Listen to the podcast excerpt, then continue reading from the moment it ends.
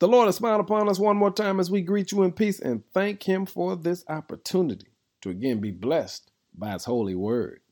Our word for the day is a remix. Do you remember those old cassette mixtapes we used to listen to back in the day?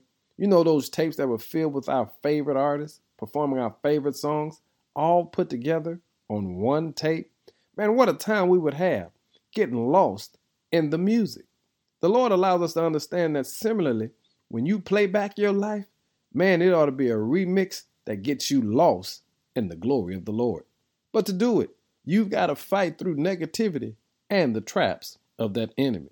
Because there's always people who told you that you were nobody, that you would not amount to anything, people that didn't like you, people that took advantage of you. But when you remix your life, you cannot give them focus and attention. You've got to understand that they were necessary instruments to be used to make a, an amazing melody. Here's what God says in Deuteronomy 28, verse number 13 I will make you the head and not the tail, and you will always be on top and never at the bottom. When you remix your life, make sure you play the tune from the lens of the Lord. Here's what the Lord says You are a royal priesthood, a chosen generation, a peculiar people. Did you hear that? The Lord allows us to understand that He sees what we're going through and He's making sweet music out of everything we've got to encounter in life.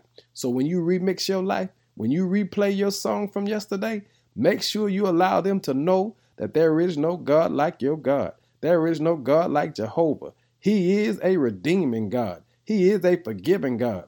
And today, when we play our remix, we're going to give him all of the honor, glory, and praise. Thank you, Lord, for you've brought us through. In Jesus' name. Amen.